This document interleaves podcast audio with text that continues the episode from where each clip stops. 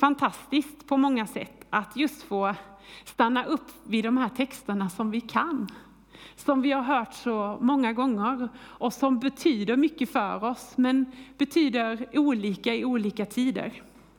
Det har jag tyckt varit jättekul att få göra och just gå lite djupare och tillåta Gud att beröra oss genom det. Eh, min predikan kommer att handla om tvivlaren som finner svaret. Eh, Jerry han ledde mötet förra veckan på söndagen i Ekumenia och han sa Kristus är uppstånden. Han lever. Och han sa att vi skulle öppna alla dörrar för att evangeliet inte bara ska stanna här, inte bara vara för oss, utan för alla. Att det skulle höras ända till Milnos. För alla behöver ju höra just det, att Jesus är uppstånden. Att Jesus lever, att han är på riktigt. För det är ju honom vi bekänner oss till. Eh, och det fick konsekvenser för den tidiga församlingen och det får ju och har fått konsekvenser för oss. För vi är ju här, ni, och ni som sitter hemma, ni har valt att koppla upp er för att vara delaktiga i den här gudstjänsten. För ni som inte kan vara på plats här. Eh, jag passar på, jag brukar inte göra det, men jag passar på att hälsa till mamma som sitter i Kristianstad och kollar på oss. Välkommen mamma, även du till den här gudstjänsten. För jag tänkte att vi är fortfarande kvar i veckan efter påsk. Och jag tänkte jag, om jag frågar er vem lärjungen Tummas är, så tror jag att en väldigt stor del av er, det första ni säger, ah, ja men det är han som är, kallas tvivlaren. Tummas tvivlaren. Men vet ni att det är den sista berättelsen i Johannes evangeliet som handlar om det. Det finns två andra också som säger rätt mycket om vem Thomas är. För Johannes presenterar Thomas som tvillingen. Det är hans smeknamn. Tvivlaren är snarare vårt öknamn som vi har satt på honom. För det är ju ganska, det ger en negativ touch, det här med att tvivla. Vi vet egentligen ingen om den människa som var hans tvilling. Vi vet inte om det är en kvinna eller man. Vi vet inget mer om Thomas bakgrund. Vi vet inte varifrån han kom. Eh, och vi vet inte ens vem hans föräldrar är. För det är ju annars väldigt vanligt att Jesus räknar upp dem. I första berättelsen om Johannes så finns den nedtecknad i Johannes 11 och vi ska läsa den. Men innan vi gör det så vill jag bara passa på att säga att Thomas är inte den mest muntra lärjungen, som ni har förstått. Han är lätt pessimistisk, så ha med er detta.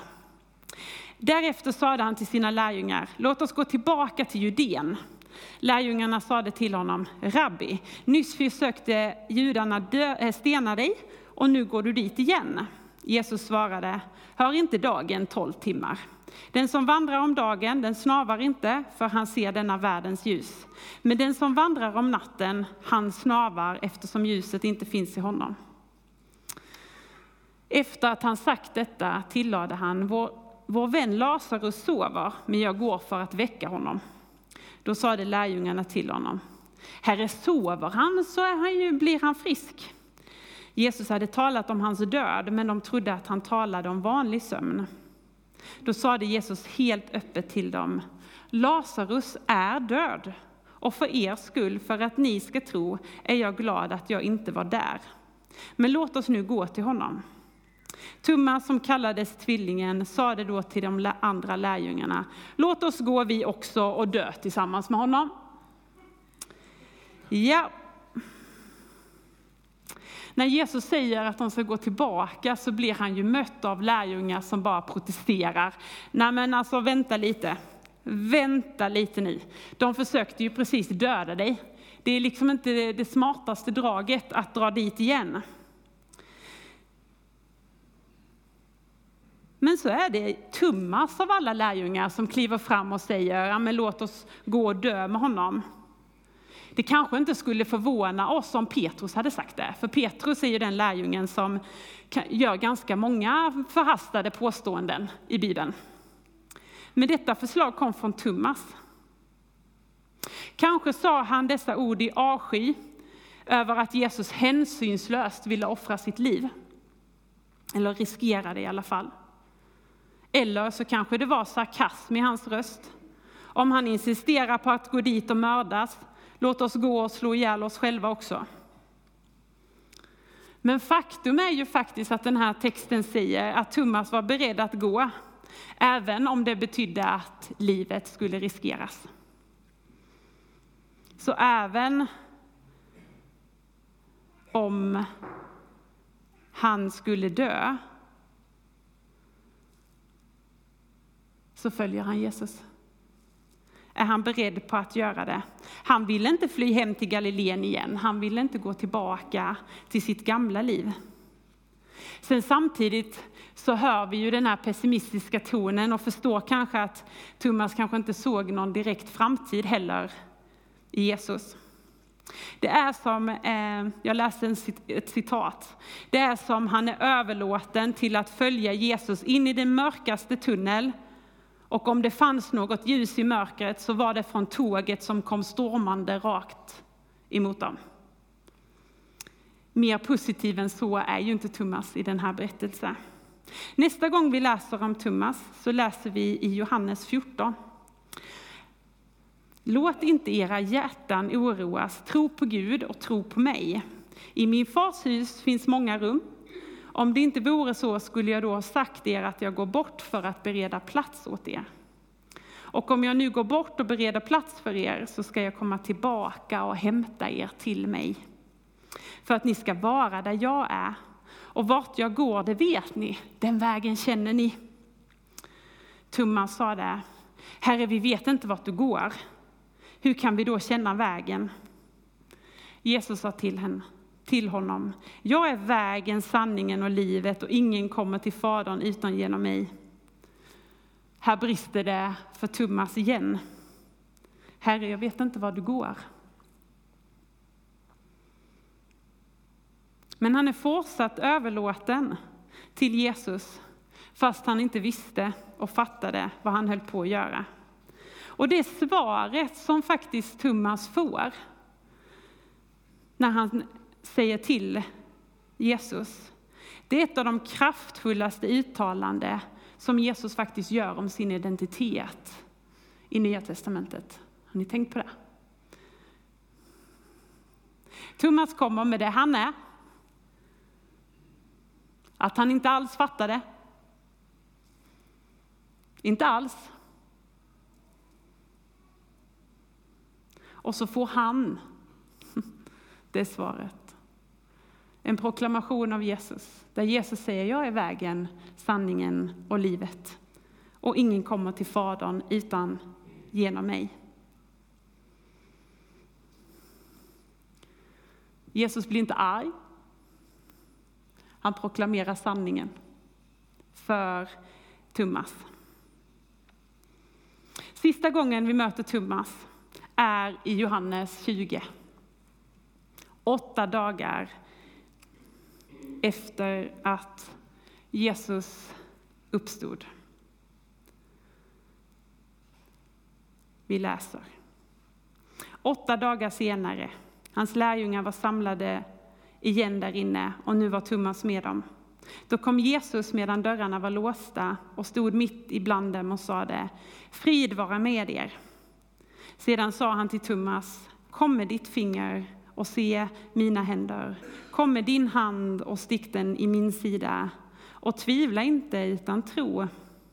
Thomas svarade honom, min Herre och min Gud. Jesus sa till honom, du tror därför att du har sett mig. Saliga är det som inte har sett mig, men ändå tror. Dessa dagar sen Jesus först uppenbarade sig för lärjungarna var glada dagar. De hade fått se den uppstånde. Men för Thomas var det inte det, för han var inte med. Vi vet inte varför han inte var med den där gången, den där första gången, när Jesus visar sig. Det står inte.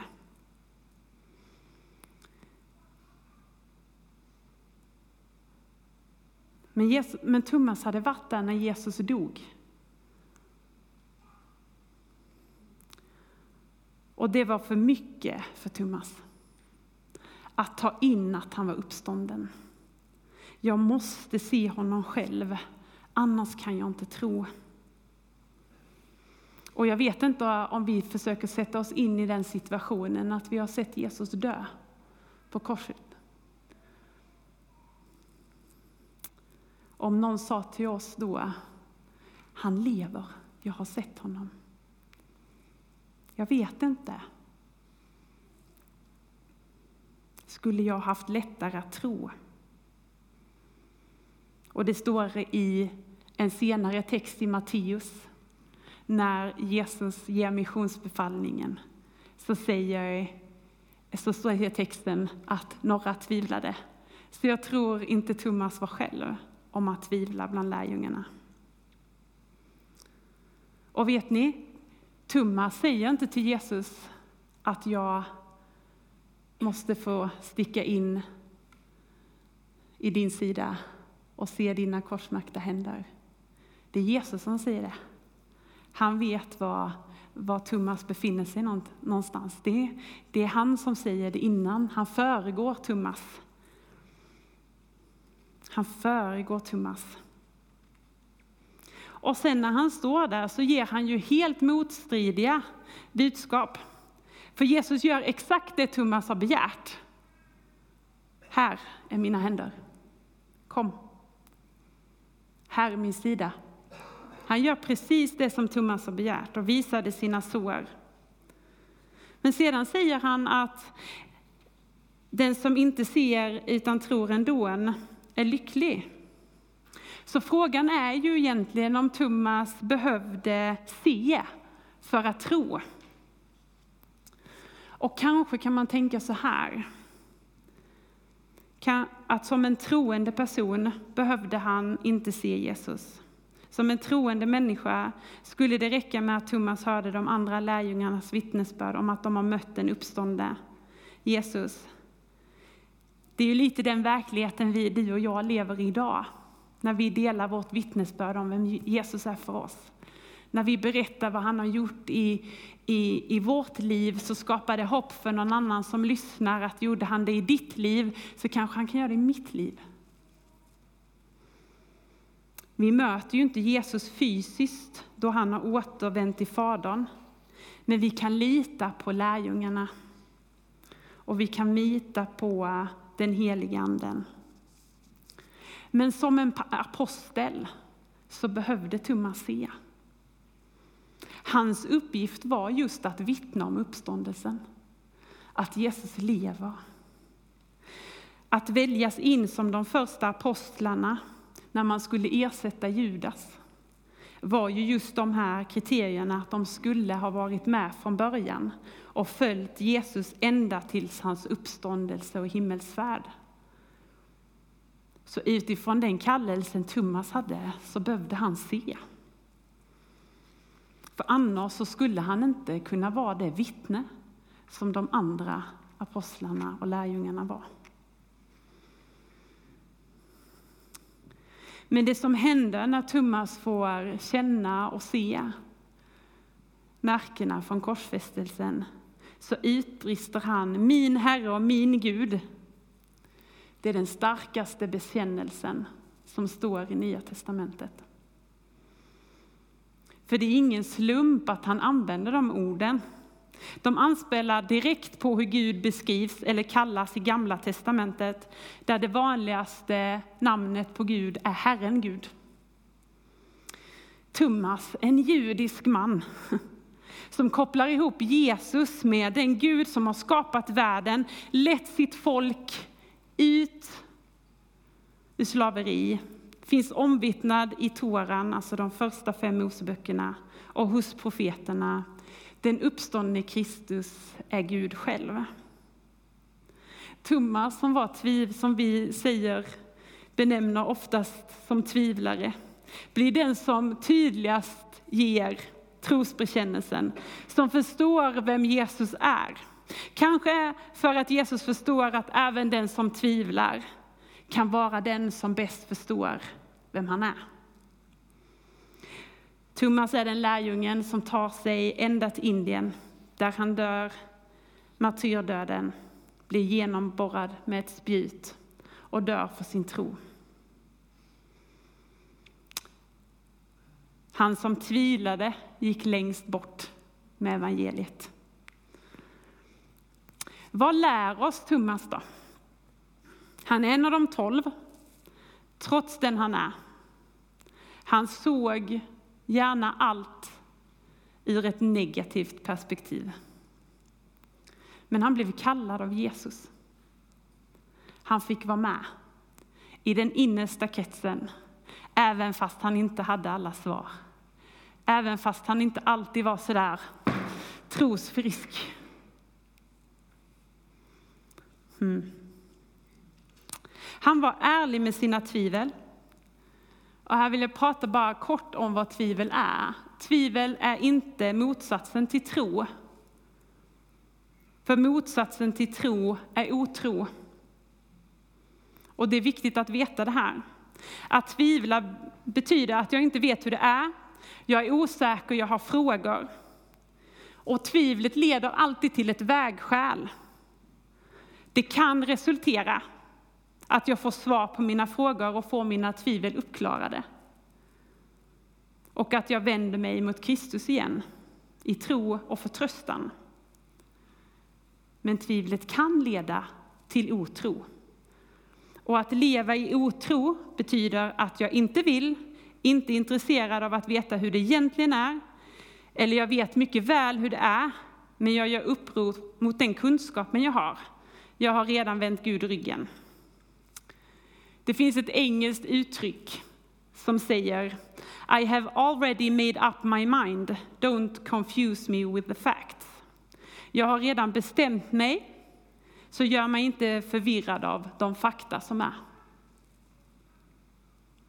Det är vad otro är. Och det Thomas också lär oss, vi kan inte övervinna det vi vägrar att konfrontera. Våra frågor, våra tvivel, det som skaver ibland. Vi behöver kanske ibland sätta på oss buxhandskarna och brottas med det. Dela med det och våga göra det. För att kanske som Thomas får möta Kristus. För Thomas ställer sina frågor till honom. Han tvivlar på han beslut. Han tvivlar men följer. Han håller sig nära Jesus trots tvivel. För jag tror att vår tro kan liksom aldrig bli verklig och sann om man inte också är sann med sina tvivel, om man har dem. Kanske skulle man kalla Thomas bekännaren istället. Mm. Hans bekännelse ligger ju helt i linje med vad Gud har predikat, vad Jesus har predikat på jorden. I Guds rike är alla välkomna. Oavsett vilka vi är, vad som har hänt i våra liv, vad vi har gjort. För Guds rike, där ska många som är sist bli först och den minste ska bli den största. Det är helt omvänt mot vad det är här i världen.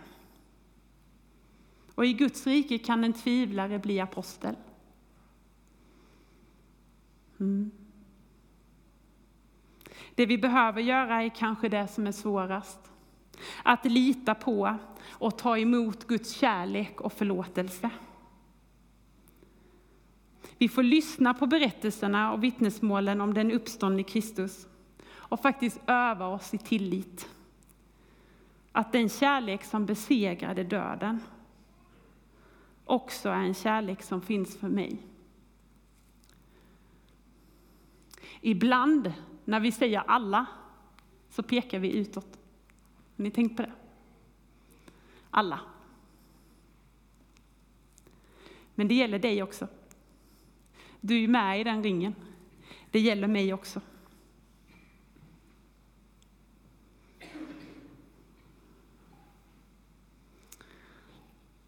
Att jag låter den kärleken också finnas för mig. För Thomas låter Jesus vara vägen. Han bekänner sanningen om vem Jesus är. Och då vandrar vi i den frihet där vi lättare kan se vad fiendens lögner försöker göra. När fienden försöker säga något annat som inte är sant. Så ju närmare man är Jesus, ju lättare blir det faktiskt att se lögnen. Och han låter Jesus vara livet. Till vem skulle jag gå om inte till honom? Och jag undrar så här, hur många av oss skulle gå till kyrkan så här på söndagsmorgonen om en totalitär regering hade bestämt att all religion var förbjudet? Du ska inte längre tillbe Kristus, det är belagt med dödsstraff. Skulle vi göra som lärjungarna? Skulle vi göra som apostlarna? Att låta Kristus vara svaret för våra andliga behov och längtan. Att även när vi inte riktigt vet, att längtan är att vilja få veta. Att vara nära människor som kan hjälpa dig att förstå, att hjälpa dig att landa i frågor. Och kanske hjälpa till att avslöja lögner som man har trott på om Gud, som inte är sanna och som bara ligger i vägen och skräpar. För vi lär oss om att Jesus inte skäller på Thomas. Han skäller inte på honom. Han som vet allt vet ju att han tvivlar. Och han säger ju det, tvivla inte utan tro. Men det Jesus gör i de här texterna det är att hjälpa Thomas. Hjälpa Thomas att tro.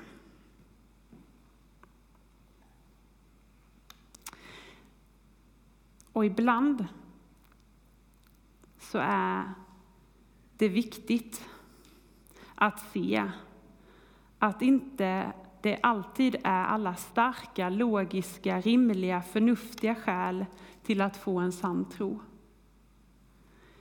Det finns jättemånga argument om varför Jesus är den han är. Det finns jättemycket klart om vem han är. Men ibland är det som att argumenten vi har för vår tro inte räcker till. Och kanske är det för att hjärtats tro inte enbart är grundad i förnuftet, i intellektet. Utan att det, man behöver möta Jesus. Man behöver möta han som har uppstått och det är det vi gör genom den helige Ande. Det är det vi gör genom att säga kom Jesus, kom mig nära. Du är min Herre och du är min Gud. I slutet av Johannes så står det i, i slutet av kapitel 20 så säger Johannes hela programförklaring till varför han har skrivit Johannes evangeliet. Men dessa tecken har upptecknats för att ni ska tro att Jesus är Messias, Guds son, och för att ni ska ha liv i hans namn. Johannes vill att vi ska bekänna, precis som Thomas precis har gjort. Och det står här i versen innan, som jag inte läste, att Johannes fick göra ett urval av allt det han hade sett Jesus. Så allt står inte nedtecknat. Men Tummas berättelse står nedtecknad. Har ni tänkt på det?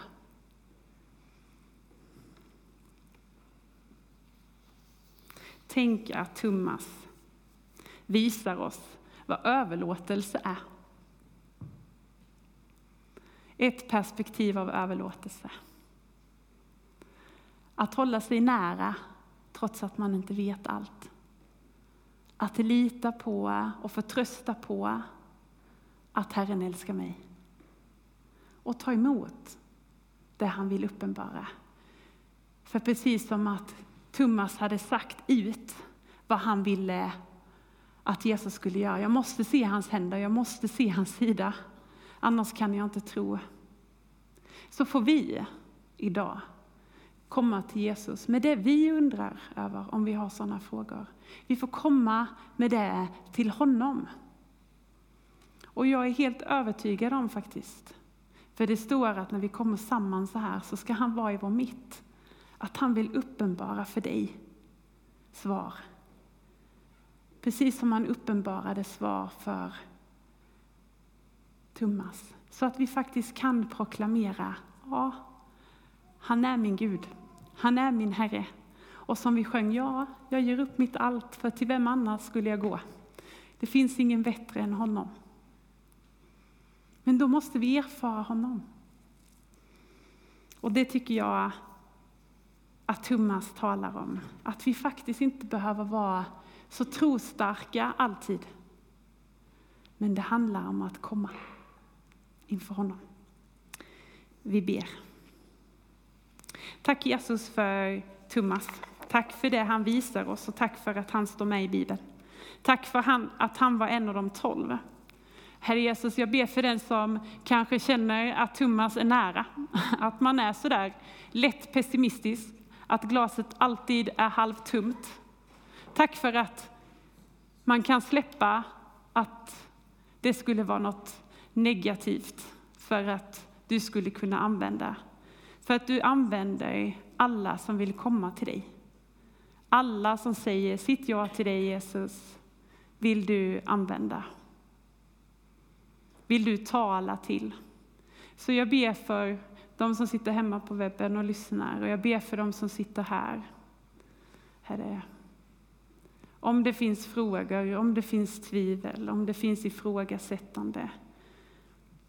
Att människor idag ska våga dra nära dig Jesus. Dra riktigt nära dig. Så att de får höra hur du viskar deras namn och visar hur stor kärlek du har till var och en. Och hur mycket du faktiskt vill att vi ska nå tro och förtröstan på dig. Så tala Herre Jesus så att vi hör. Kom heligande. Kom med mer av dig. Amen.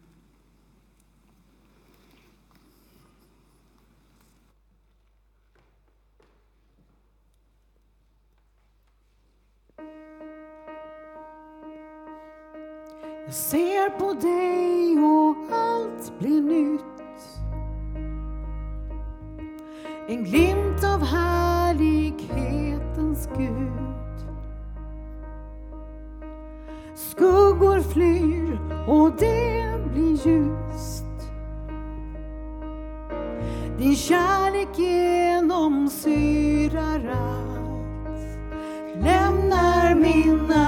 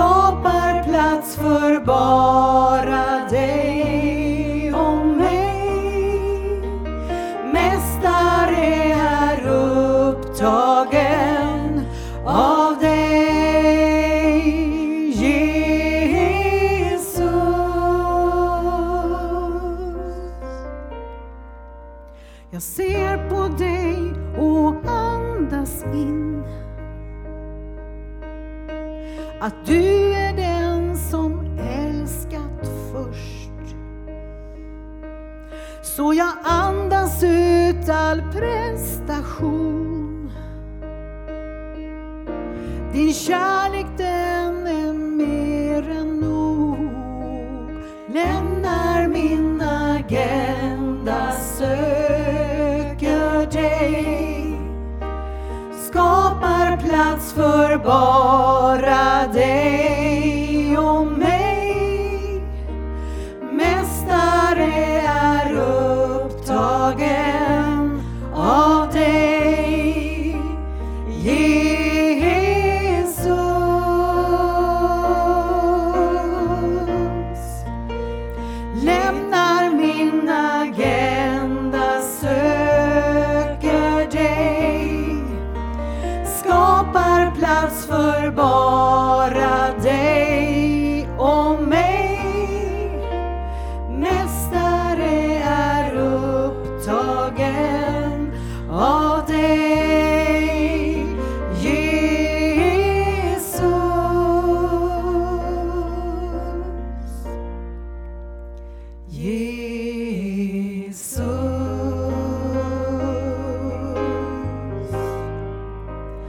Jesus, jag älskar dig.